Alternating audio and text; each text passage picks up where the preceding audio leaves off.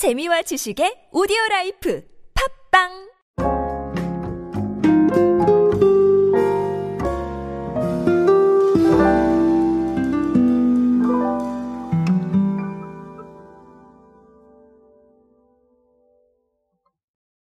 우리 주변을 둘러싸고 있는 레트로 열풍은 정말 끊임없이 우리에게 영향을 주고 있는데요. 그러다 보니까 많은 사례들이 나오기도 합니다.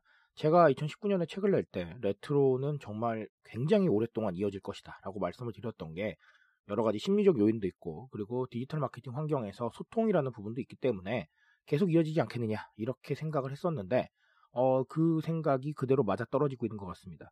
오늘은 이런 레트로 사례 하나 더 보면서 어, 의미하는 바가 무엇일지 한번 정리해 보도록 하겠습니다. 안녕하세요 여러분 노준영입니다.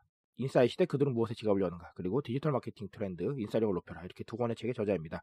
여러분들과 함께 소비 트렌드 그리고 대중문화 트렌드들 보면서 디지털 마케팅에 필요한 지식들 전달해 드리고 있습니다. 강연 및 마케팅 컨설팅 문의는 언제든 하단에 있는 이메일로 부탁드립니다. KT가 최근에 여러분 카세트 테이프 플레이어를 발매를 했습니다.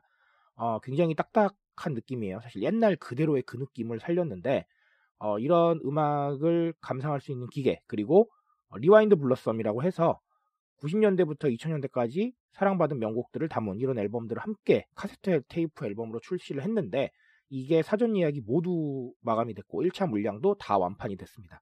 반응이 굉장히 좋았다는 거예요. 그쵸? 어, 근데 뭐 KT만 이런 건 아니었어요. 카세트 테이프나 뭐 이런 관련 제품을 발매했던 경우가 꽤 있었는데 예전에 놀면 뭐하니에서 싹쓰리 네, 카세트 테이프를 발매를 했었고 그리고 방탄소년단 BTS도 다이너마이트를 카세트 테이프로 발매를 했었습니다. 조금 더 가자면 뭐 여러 가지 사례가 있겠지만 어쨌든 대표적인 사례 두 가지만 말씀을 드리고요. 어, 그래서 제가 최근에 기사를 하나 찾아보니까 어, 카세트 테이프를 찾는 사람들이 굉장히 많다라는 거 어, 이런 부분들이 있는데 레트로 편집숍의 대표님이 하나 하신 말씀이 있어요. 이 대표님이 뭐라고 말씀하셨냐면 젊은 세대들이 카세트 테이프라는 물리적 형태에 담겨 있다는 것 자체를 즐겁고 신기하게 받아들인다. 이렇게 말씀을 하셨습니다. 근데 이 말씀이 제가 여러분께 드렸던 이야기와 아주 유사한 맥락이죠. 어디에 주목해야 될까요? 즐겁고 신기하게 받아들인다. 자, 이 부분에 주목을 해야 되는 겁니다. 자, 레트로라고 한다면 여러 가지 이야기를 드릴 수 있겠지만 오늘은 두 가지만 말씀을 드릴게요. 두 가지 말씀을 드릴 건데 첫 번째는 경험입니다. 의미 있는 경험, 그리고 이게 자산이 된다는 것이죠. 레트로가 의미 있는 경험일 수밖에 없는 이유는 이게 신기하고 또 처음 보는 생경함이 있기 때문이에요. 음악으로 얘기를 하자면 결국은 디지털 환경에 익숙해진 세대들이 디지털 환경을 가지고 음악을 즐겨왔는데 이게 물리적인 어떤 기계나 또 이렇게 피지컬 요소가 있는 기계로 음악을 듣는다는 것 자체가 굉장히 신기하고 의미 있는 경험일 수 있어요. MZ 세대들은 이런 경험을 바탕으로 소비를 합니다. 경험 자체가 의미 있었다고 느끼면 돈을 쓰는데 주저하지 않고요. 또 이걸 SNS에 인증하기도 합니다. 그런 식으로 바이럴이 이뤄지는 거예요. 이 상황을 고려해 볼 때 결론적으로 MZ 세대들한테 홍보를 제대로 하려면 이 경험이라는 부분을 해소를 해야 되는데 레트로가 이 해소에 아주 좋은 해답이라는 겁니다.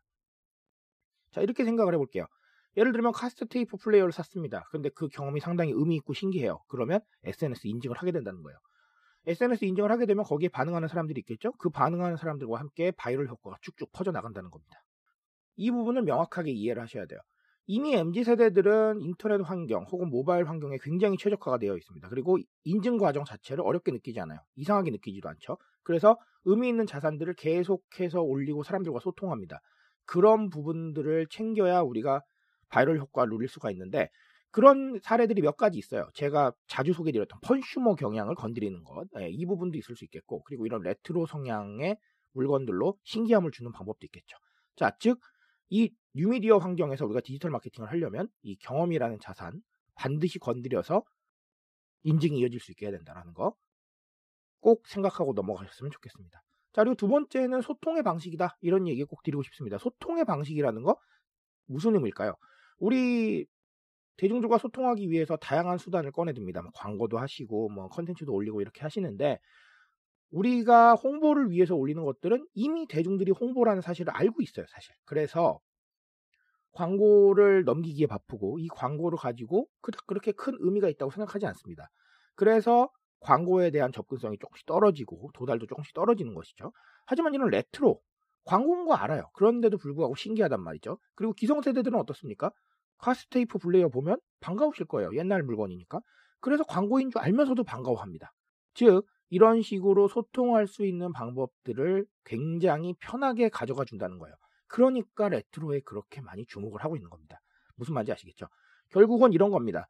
광고를 통해서 사람들한테 무언가 액션을 주고 무언가 감정을 주는 게 점점 어려워지고 있는데 그 부분을 소통의 한 방식으로 레트로가 해결하고 있다는 것이죠. 그렇기 때문에 앞으로도 레트로에 대한 관심과 그리고 발굴은 지속적으로 이어질 것이다. 저는 이렇게 말씀을 드리고 싶습니다. 그래서 오늘 이 이야기로는 우리가 생각을 해야 될 게, 자, MZ세대에게 경험을 줘라. 네, MZ세대 특성을 조금 더 말씀을 드린 것 같은데, 사실 이 경험이라는 거는 기성세대들한테도 이제 중요해진 것 같아요. 의미 있는 어떤 체험을 하게 되면 각자의 취향에 따른 어떤 그런 장벽도 해소를 할 수가 있기 때문에 기성세대들한테도 중요한 게 아닌가. 그래서 이 경험이라는 부분 주목을 하셨으면 좋겠고, 자, 그리고 또 다른 건 소통.